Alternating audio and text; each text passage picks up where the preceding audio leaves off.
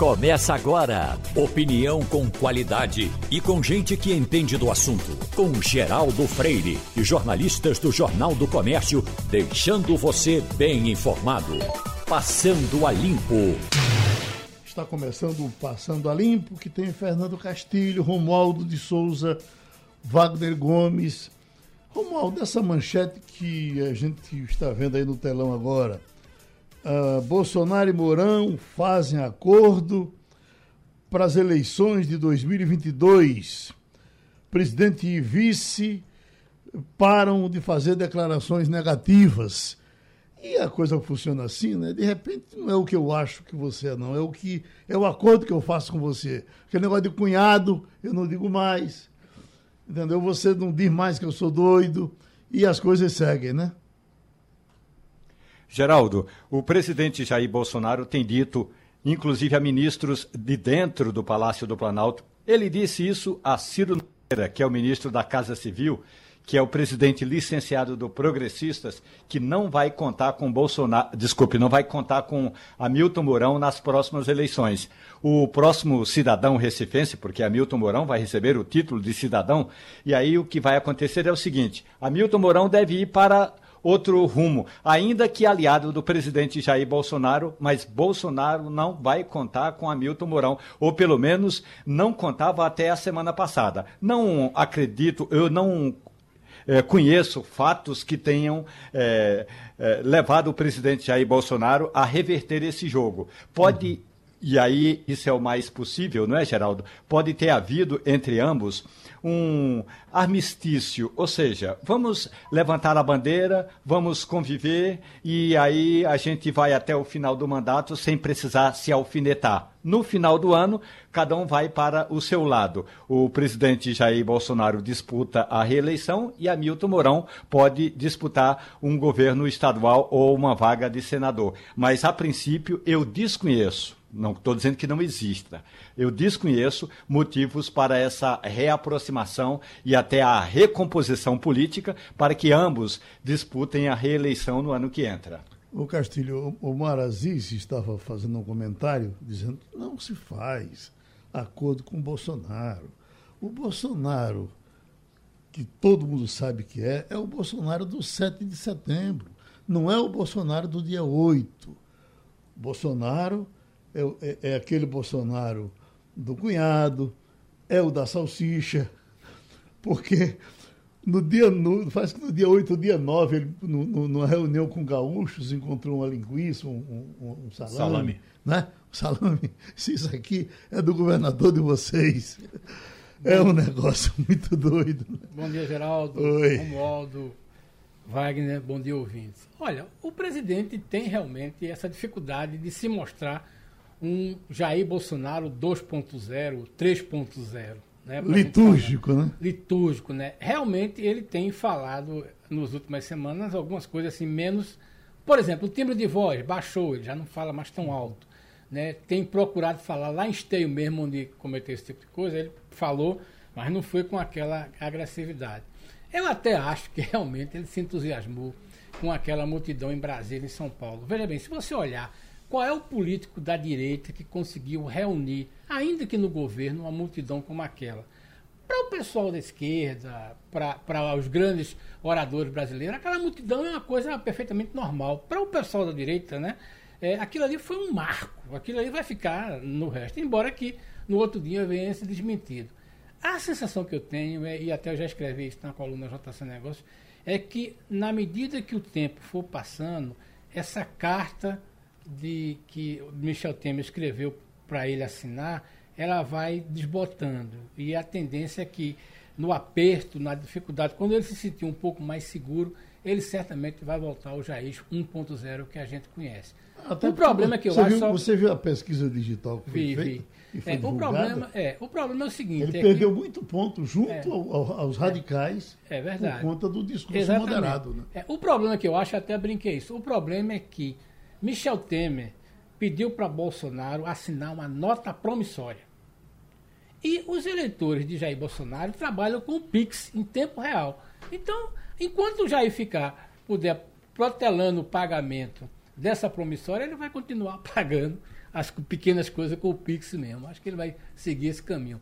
Eu acho que o presidente não vai mudar, é, é, como é que se diz, agora por força disso. Eu não consigo ver isso, não. Agora, uh, Castilho é desse tempo, eu, eu uh, mas que Wagner não, não se interessava por isso no mesmo tempo.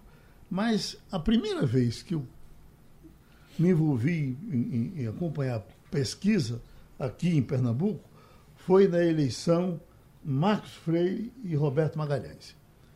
Você andava, uh, Wagner, aqui no, pela cidade, por onde você passasse em qualquer lugar, era alguém fazendo o 5,50. Era. Não era assim? É. 5,50 do. Eu lembro da mãozinha. Do MDB. É isso a aí. mãozinha Era o assim. 5. É. Né? É. 5,50 ou 5,50. Mas era uma, uma, uma calamidade.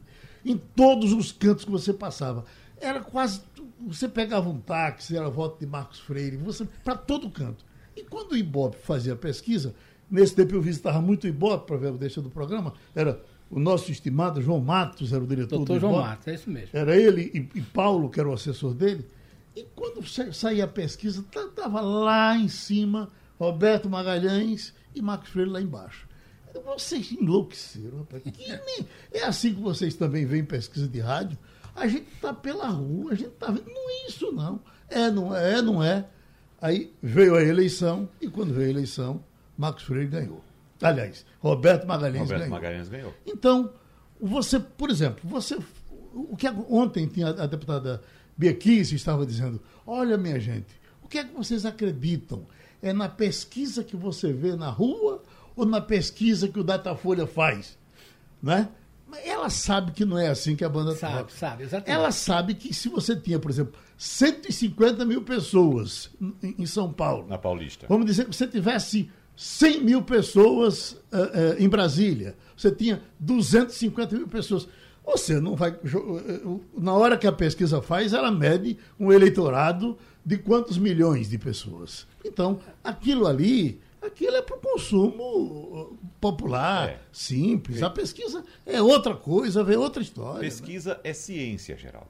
Pesquisa é. ciência. A pesquisa faz uma amostragem em cima de um determinado número de eleitores e, e dá uma aproximação. Pesquisa, ao que muitos também pensam de forma equivocada, não é adivinhação. A pesquisa não vai adivinhar a eleição do ano que vem. Os números que estão saindo, por exemplo, agora em relação à eleição do ano que vem, são números de agora. Se a eleição fosse hoje, veja só, quantas vezes escutamos isso? Se a eleição fosse hoje, o retrato É seria esse. E mesmo assim, a eleição sendo hoje, ela ainda pode mudar. Por quê? Porque a pesquisa é feita em cima do eleitor que diz que vai votar. Esse eleitor pode simplesmente não ir votar. Esse eleitor pode ir votar, mas mudar o voto em cima da hora. Esse eleitor pode errar o voto e pode dar diferente. Então, pesquisa é uma amostragem. Aquilo que, que Bia Kicis falou e que muitos falam, tá vendo aí? Olha a rua como é que tá. Tá vendo? É todo mundo. O pessoal diz assim, né? Todo mundo, rapaz, essa pesquisa tá errada. Você não tá vendo, não? Não, não tá todo mundo ali, não. Mas se você admitir que todos os que estão ali votam, vai dar esse número. Vai dar esse número. E você Olha, tem mais Não, milhões se- e milhões Veja só. que não foram vistos. Se a pesquisa fosse feita, veja só o que é a pesquisa. Se a pesquisa fosse feita na Avenida Paulista, no dia 7 de setembro, quem você vai votar para presidente ia dar 100% Bolsonaro, meu amigo. É verdade. Só que a pesquisa não pode se concentrar só ali. A pesquisa tem que ir ali na Paulista, a pesquisa tem que ir lá em Cabrobó, a pesquisa tem que ir nos, nos grotões, a pesquisa tem que ir lá no norte, tem que ir em todo canto. Eu, eu costumo dizer o seguinte, que estudo de pesquisa não sobrevive de pesquisa eleitoral. Instituto de pesquisa sobrevive de pesquisa paga pelas empresas. Então, o empresário não gasta dinheiro com pesquisa para ver o acho. Né? Ele Exatamente. quer ciência, quer isso.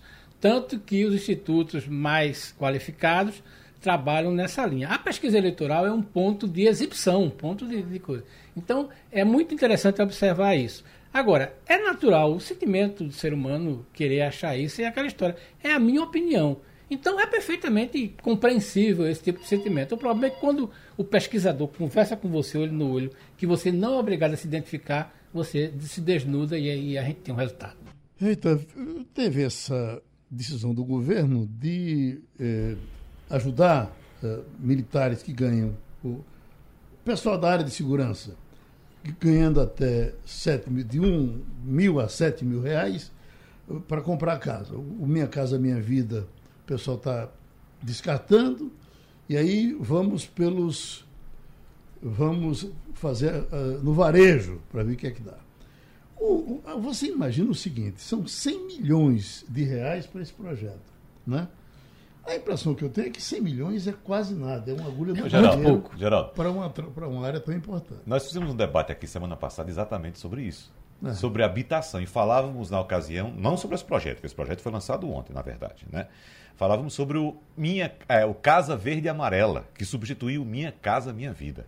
Veja só, o governo destinou 400 milhões de reais para, para o, minha, o Casa Verde e Amarela. 400 milhões de reais, certo? A, o consenso do debate foi que nós vamos ter em breve um cemitério de obras paralisadas, porque esses 400 milhões de reais não dão para nada. Nada. Agora você, você veja, veja como o governo gasta mal, Castilho. Você diz isso todos os dias. Você pega, por exemplo, pro, saiu agora a conta para aqueles carros desfilarem na frente de Bolsonaro uh, no dia daquela reunião, uh, chegou a conta, 3 milhões de reais tiveram que, que vão ter que pagar. A mais de combustível, né? De, a, que aquilo demanda uma certa operação e tem custo. É. Agora, você tem, quando se fala, por exemplo, no voto impresso, o dinheiro está separado. O dinheiro tá, são 2 bilhões de reais. Aí você tem 2 bilhões de reais para aquilo, como você tem para muita coisa. Agora, para uma coisa desse tipo, aí você pega, são 400 milhões. É. Então, você imagina. Geraldo, os 400 milhões do programa Casa Verde e Amarela não dão para nada. Isso é destinado para faixão do programa e a possibilidade dessas obras serem paralisadas porque falta dinheiro. Aí o governo vai pegar mais 100 milhões para destinar para o público dele, o público que dá, é a base de sustentação de popularidade do presidente até agora, que é esse público de policial. E esses 100 milhões, como você disse, também não vai dar para muita coisa. Ô, Geraldo, só para completar essa informação, é o seguinte: isso é um programa de subsídio para habitação. Na verdade, isso vai diminuir um pouco a prestação do policial que faz isso. É como vocês estão dizendo, aquilo ali é uma, é uma gentileza com a tropa dele, mas é, é muito pouco em função de que quando você soma isso aí, você dá 500 milhões para dar de subsídio. Primeiro que é dinheiro do FGTS. Na verdade, vai ser dinheiro do FGTS. Eu tenho um amigo meu que costuma o seguinte: rapaz, com esse dinheiro a gente não espalha um boato. Uhum. É o caso que vai dar aí. Agora, vai ser muito explorado, mas do ponto de vista do setor imobiliário, esse dinheiro aí, que é um dinheiro para. não é para financiar, isso é um dinheiro para ser um subsídio. Uhum. Então você vai comprar, já tem o financiamento, já tem a coisa. Esse dinheiro vai servir para pagar um, uma, um pedaço da prestação. O, Castilho, tem aquele programa dos Estados Unidos, que é muito colocado aí na internet, programa americano, quando a população, para ter o prazer e a segurança de ter um policial morando no condomínio, ela praticamente financia é, é verdade. a, a casa do policial e lá está o policial, porque quem tem um policial morando perto tem segurança perto. É verdade. Quer dizer, se fosse uma coisa programada, organizada, você ia ter realmente uma polícia você tem, decente, é, né? Você tem Vivendo decentemente. Você tem situações em alguns estados brasileiros de que o policial, primeiro, a família não diz que ele é policial. Segundo, ele mora num lugar tão longe que não permite que ele vá fardado. Né? Isso é uma situação muito comum. Em Pernambuco, então, perigoso, gente, né? Perigoso porque é isso. Agora, veja bem, um programa habitacional para qualquer, qualquer entidade, qualquer instituição, qualquer categoria seria importante. O problema é o seguinte, é que o governo saiu da questão imobiliária é, totalmente, não tem recursos para fazer. Esse o que Wagner está dizendo é o seguinte, o governo, normalmente no governo Lula chegou a ser destinado até 10 bilhões para fazer imóvel, praticamente dar imóvel. E você tem o dinheiro. No governo, como você não tem mais, o ano, o ano que vem é orçamento zero. O Ministério da, da Desenvolvimento Regional tem orçamento zero para você construir casa. Qual é o grande desafio que o Wagner estava falando? É que você tem um monte de casas aí, se não me engano, 25 mil habitações precisam ser concluídas. Certo? Uhum. E você não tem recurso para isso. Esse dinheiro é um dinheiro que o cara da Caixa Econômica, que a gente conhece o personagem, o presidente da Caixa Econômica, está numa campanha muito grande, a gente não sabe para quê, mas para agradar o presidente. Mas aquilo ali não interfere, não ajuda, e se você dividir esse valor pelo subsídio, vai atender muito pouca gente. O Ministério do Desenvolvimento, Regional está cobrando, tá, né, né, tá, na verdade está querendo ter mais 800 milhões para poder concluir essas casas que Castilho citou. Para entregar, para fechar os pra contratos. Fechar, e não tem de onde tirar não dinheiro. Tem. Olha, nós já estamos com eh, o deputado Carreiras e tem aqui uma manchete de hoje que é Carreiras será relator do marco regulatório dos jogos. Então nós vamos chamando Romualdo de Souza para começar essa nossa conversa com o deputado Carreiras. Oi, Romualdo. Deputado Felipe Carreiras, muito bom dia para o senhor. Eu imagino o abacaxi que deve estar nesse projeto de lei, o 442, que é lá de 1991. Muitos de nós nem tinham nascido ainda, deputado. E a, as pressões foram tantas que cada vez que alguém apresentava um projeto ou um adendo ou que fosse feita uma juntada, cada vez mais a pressão era para não se tocar no assunto da legalização dos jogos e também, principalmente, nos cassinos. A pergunta é, deputado, desta vez, vai? Bom dia, Romualdo, bom dia, Geraldo, Fernando, Wagner, a todos os ouvintes da Rádio Jornal. É um prazer estar falando com vocês. É, a pergunta de forma bem objetiva vai. Eu acredito que vai, chegou o momento, o presidente Arthur Lira confiou um grupo de trabalho, nos confiou a relatoria desse tema. Eu acho que chegou a hora de acabar com a hipocrisia, regulamentar algo que, em grande parte, já está presente na cultura do nosso país. E a gente, quando fala dos grandes cassinos internacionais, a gente fala de investimentos bilionários, a gente fala de projetos que são exitosos em grandes nações no mundo. Quando a gente vai para a Europa, eh, os grandes cassinos, os jogos são regulamentados na França, na Espanha, na Alemanha, no Reino Unido. A gente, quando vai para as Américas, a gente vai para os Estados Unidos, Canadá, eh, no México, no Brasil, os países vizinhos, Argentina, Uruguai, Colômbia, Peru, todos são regulamentados. E por que o Brasil não? Chegou a hora é um desafio que está posto para a gente e a gente vai trabalhar para aprovar é, com diálogo, com argumentos sólidos. Isso vai gerar impostos, vai gerar é, empregos no momento que o Brasil precisa de uma grande retomada do turismo internacional. Os grandes cassinos e resorts são, sem dúvidas, produtos turísticos que nossos concorrentes na América do Sul já têm e a gente poderá ter. Agora, deputado, não se trata somente de, de defender o cassino e o jogo. Se trata de defender o emprego que isso dá. E isso é muito importante. Desde o primeiro momento se discutia essa possibilidade de você ter isso para criar emprego. Aí eu lhe pergunto: o senhor vai ter é, é, apoio do governo para isso? Ou o governo vai se juntar à área que vai trabalhar contra e vai ficar somente essa conversa furada e não sai nada? A gente tem que saber conviver com quem pensa diferente e temos que construir é, os argumentos necessários para alguma oposição dentro da Câmara. É óbvio que dentro dos 513 deputados federais e 81 senadores, nós não vamos ter unanimidade. Mas hoje o sentimento da Casa, que a maioria quer, foi feita uma pesquisa com os parlamentares e mais de 60% disseram que são favoráveis ao projeto. Nós temos um grande aliado dentro do governo, que é o ministro da Casa Civil, o senador Ciro Gomes. Nós temos o apoio do presidente Arthur Lira e grandes parlamentares é, que têm influência dentro do Congresso Nacional são favoráveis. E nós temos o principal, que é um argumento sólido. Você foi muito feliz, é, Geraldo. A gente está falando de emprego, de oportunidade.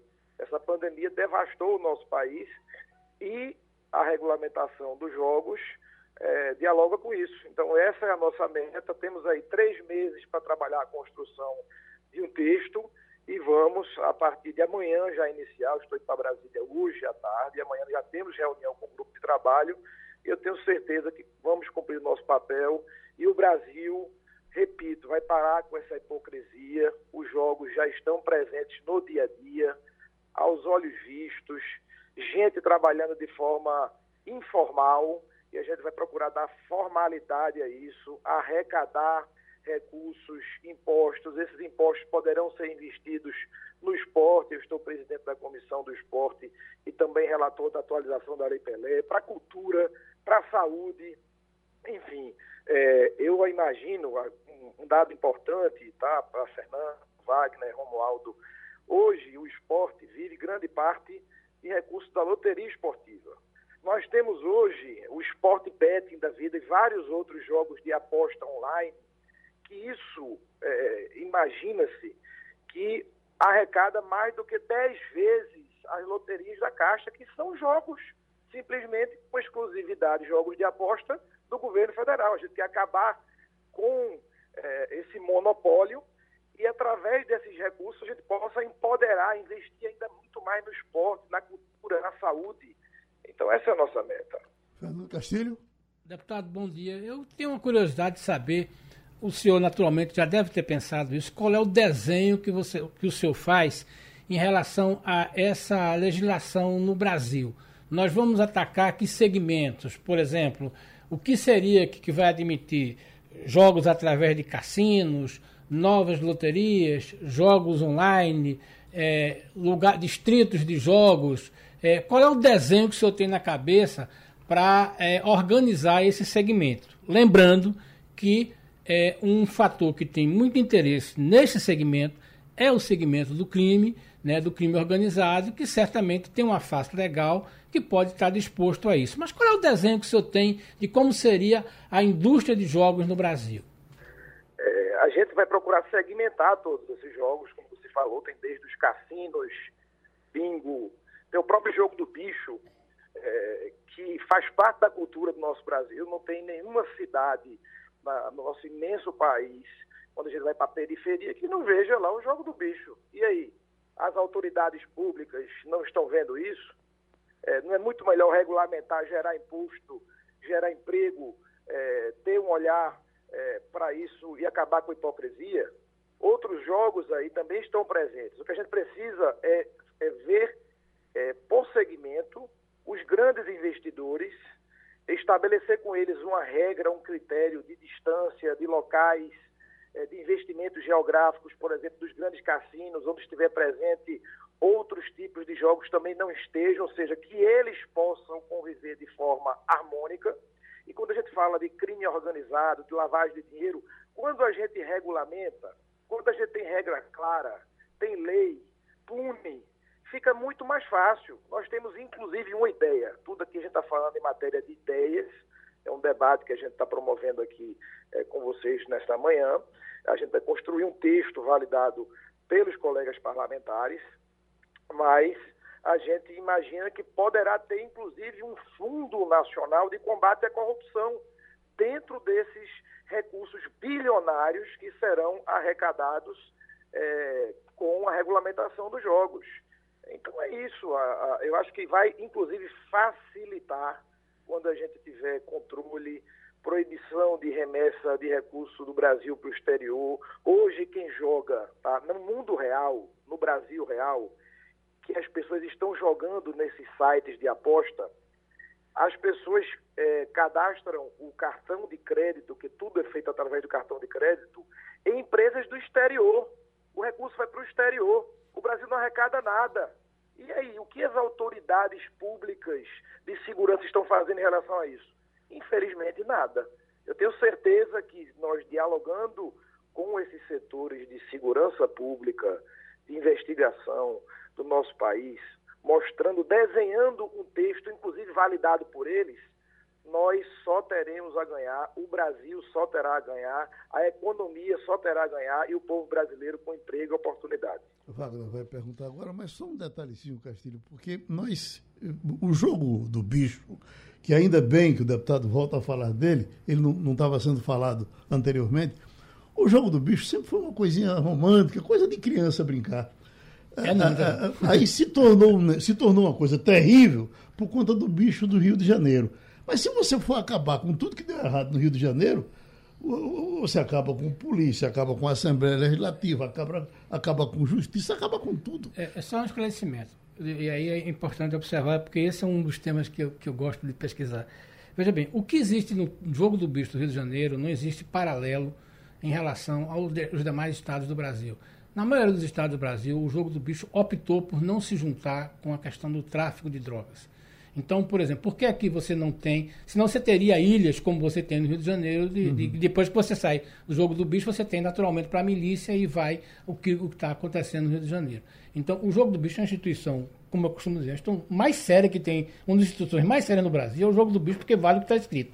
Então é preciso observar isso. Agora, é, é, e, e, não existe caso de fraude no jogo do bicho. Uhum. Né? Agora, é preciso observar: existe o jogo do bicho no Rio de Janeiro, com alguma parte da ramificação de São Paulo, que é associada ao crime, mas no restante do Brasil a gente não tem essa associação. Crime é crime, tráfico é tráfico, jogo do bicho é outra coisa. É só para esclarecer. Wagner Gomes. Deputado Carreiras, a última partida oficial de roleta no Brasil foi realizada no cassino do Copacabana Palace em 30 de abril de 1946. Naquela época havia no Brasil cerca de 71 cassinos que empregavam 60 mil pessoas em empregos diretos e indiretos. Naquela ocasião, o então presidente Eurico Gaspar Dutra emitiu um decreto proibindo o jogo. O decreto foi assinado em 30 de abril daquele ano, de 46, e historiadores apontam que o presidente teria sofrido uma pressão muito forte da esposa dele, Dona Carmela Teles Leite Dutra,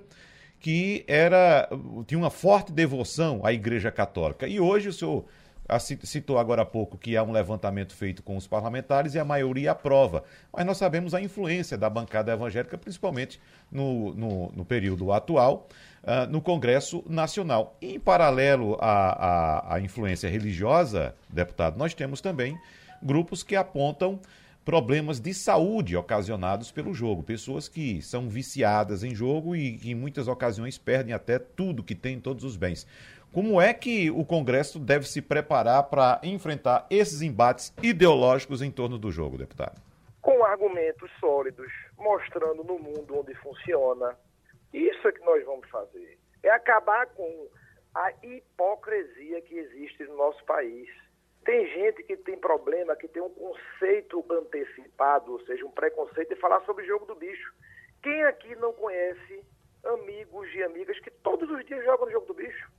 Quem vai numa periferia, no nosso Recife, em qualquer capital do nosso país, nós temos 27 estados da federação, não podemos simplesmente não discutir um tema por causa do Rio de Janeiro. A gente sabe qual é a cultura do Rio de Janeiro. Nós vamos hoje no subúrbio do Recife, ou de qualquer outra capital, existe uma igreja e ao lado tem um, um jogo do bicho. Tem uma pessoa lá com um tabuleiro que está trabalhando, sustentando sua família, no jogo do bicho. Este é o Brasil real.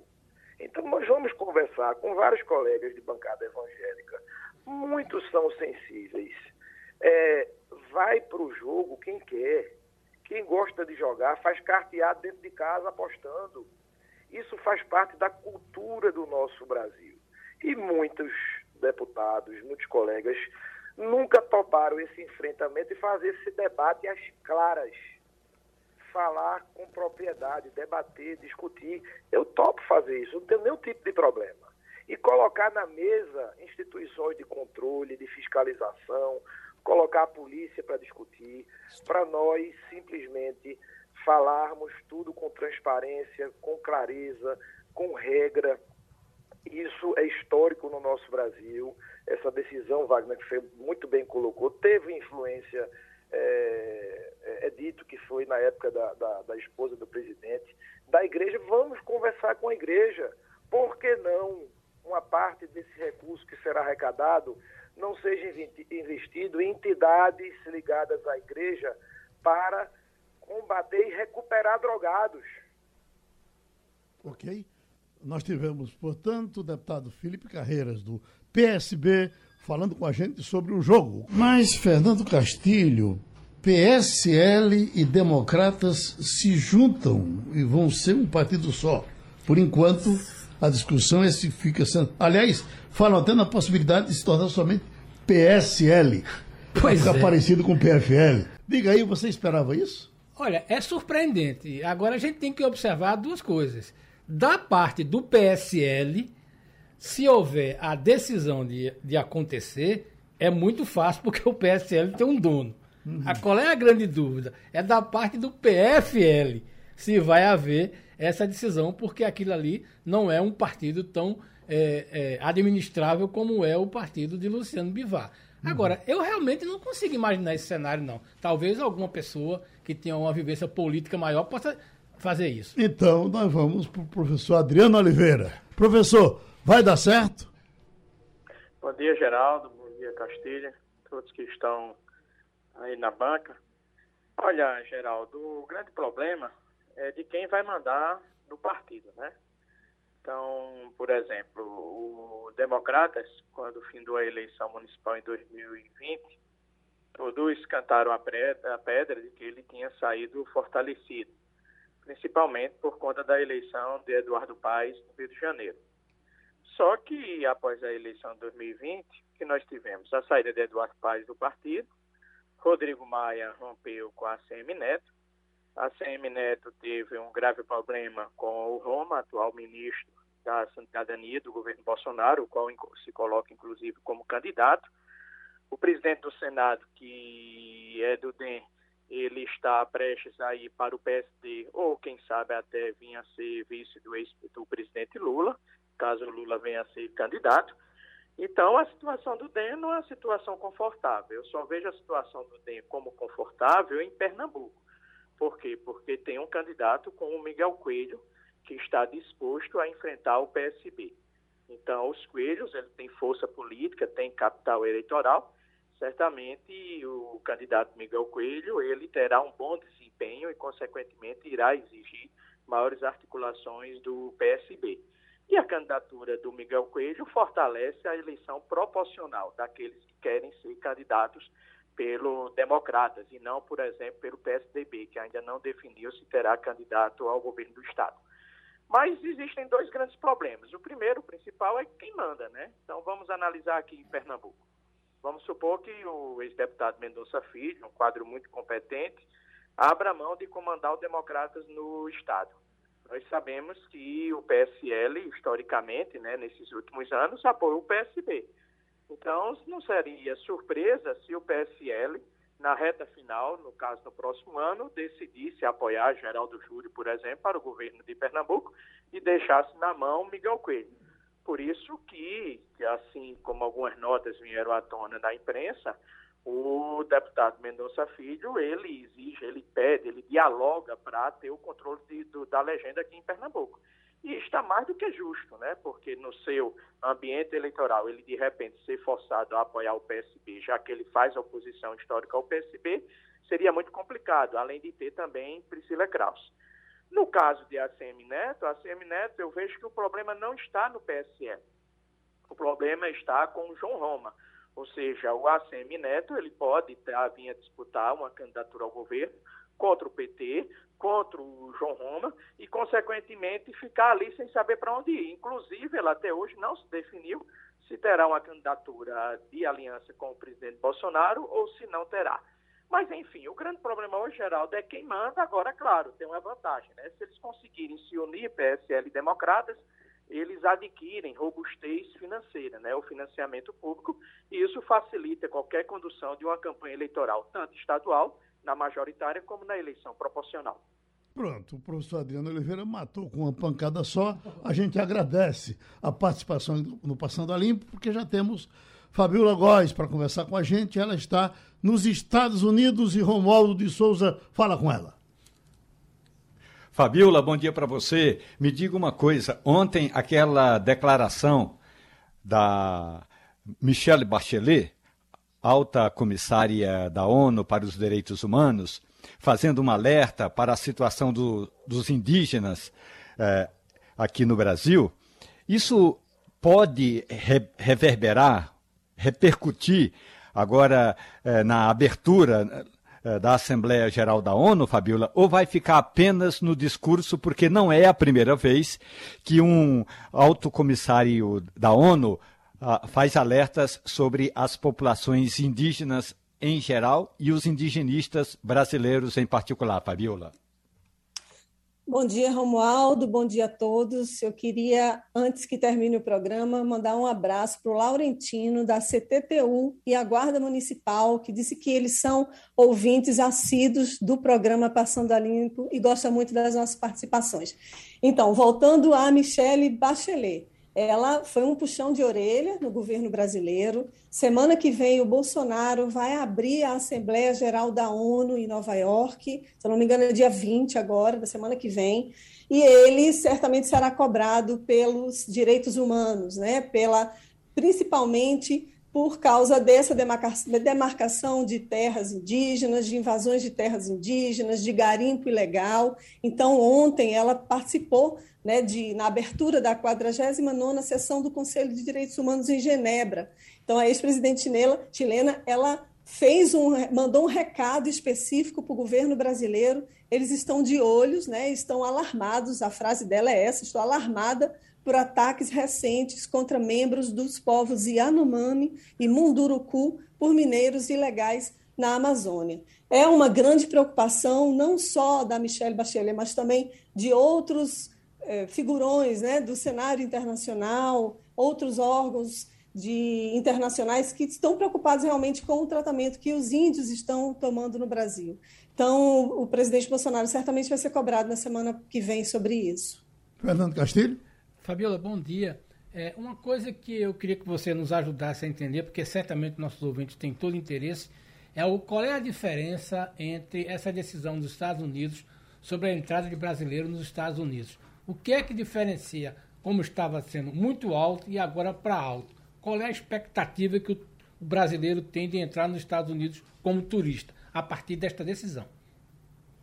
Bom dia, Castilho. É uma boa notícia, viu? Já não, não é a notícia que a gente tanto espera, né? Para os brasileiros voltarem a fazer turismo aqui nos Estados Unidos. Mas é já uma mudança de entendimento em relação ao Brasil, que está reduzindo o número de casos e está acelerando a vacinação em todas as faixas etárias, né?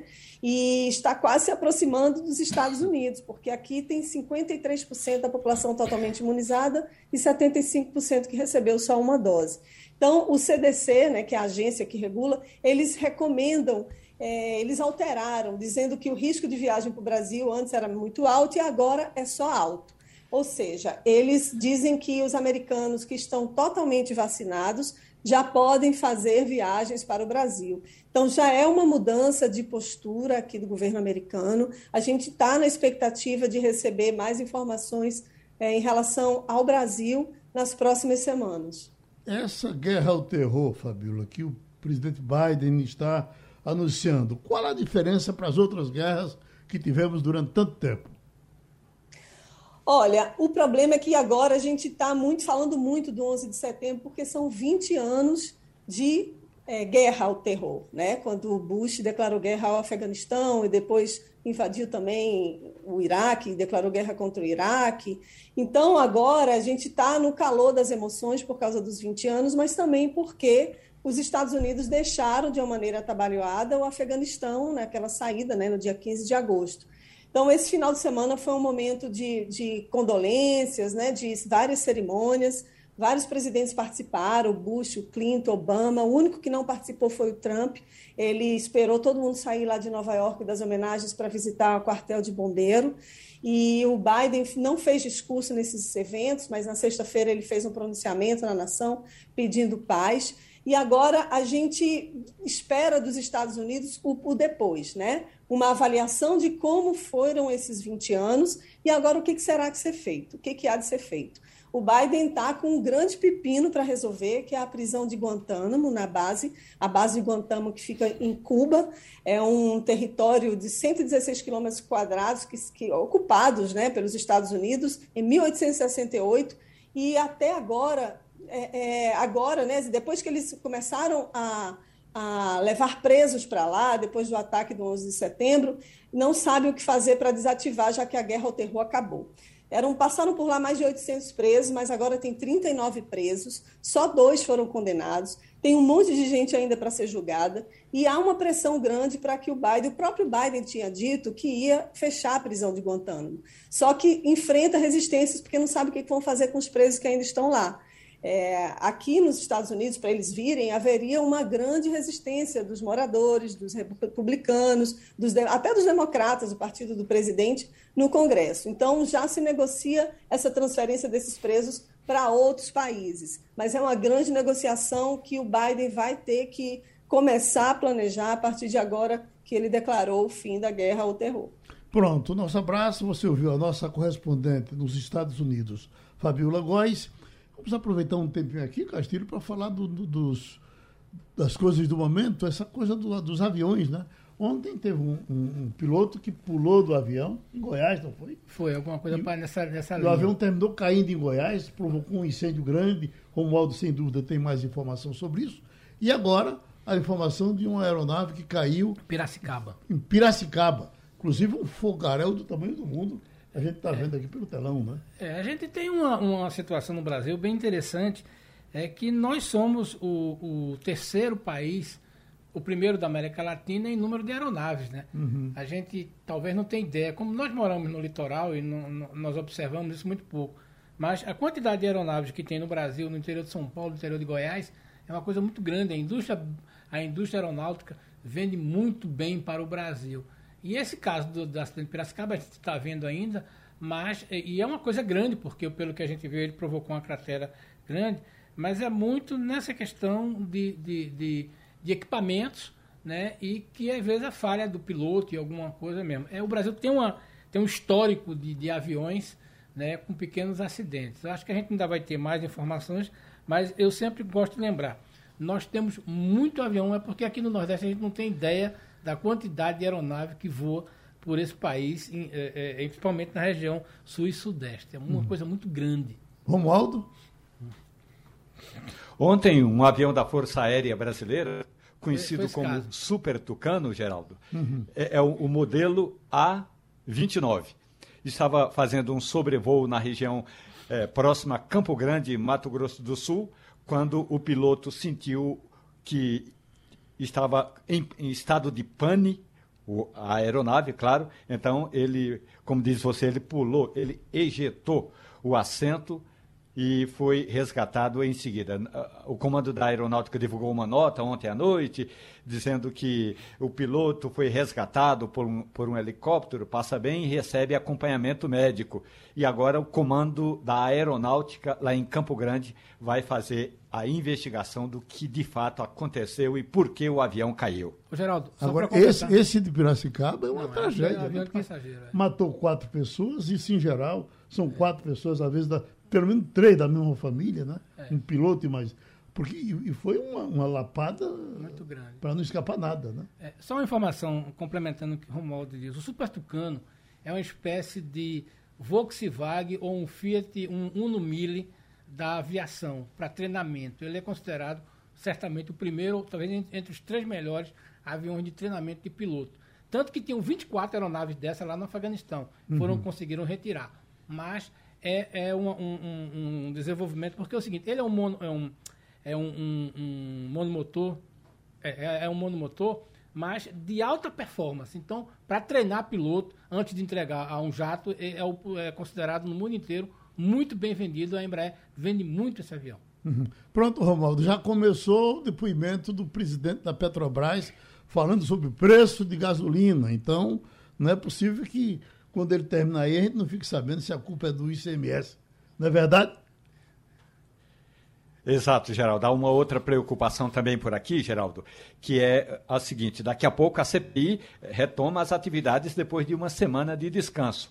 Mas o importante mesmo é que a direção da CPI, quando a gente fala a direção, é o presidente, o vice e o relator, já chegaram a uma conclusão. No dia da apresentação do relatório do senador Renan Calheiros, vai ter uma sessão em homenagem às vítimas da Covid-19. E entre as pessoas convidadas e já confirmadas, está a mãe da, do Paulo Ricardo, aquele ator que morreu eh, recentemente. E ontem eu tive o contato eh, de redentoristas, padres redentoristas, que fundaram um, a rede católica de rádio.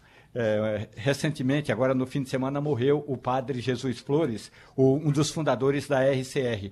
Então, os redentoristas também receberam esse convite, porque eh, o padre ou, ou o, o, Padre Jesus ou os redentoristas eram defensores da vacina e trabalharam pela vacina. Então, é, vai ter uma, uma sessão solene em homenagem às vítimas da Covid e a CPI agora vai ouvir é, diretores da Precisa Medicamentos. Essa empresa, Precisa Medicamentos, é, juntou-se a um grupo de lobistas, a uma, a uma empresa que tinha o nome de banco e que tentou negociar a compra eh, da Covaxin junto ao laboratório indiano Barat Biotech, Geraldo. O Fernando Castilho, só para fechar, eu estava ouvindo ontem de um economista, ele dizendo o seguinte, que culpar o ICMS eh, pelo preço do, do, combustível, da forma como o governo vem culpando, o governo central vem culpando, é a mesma coisa de você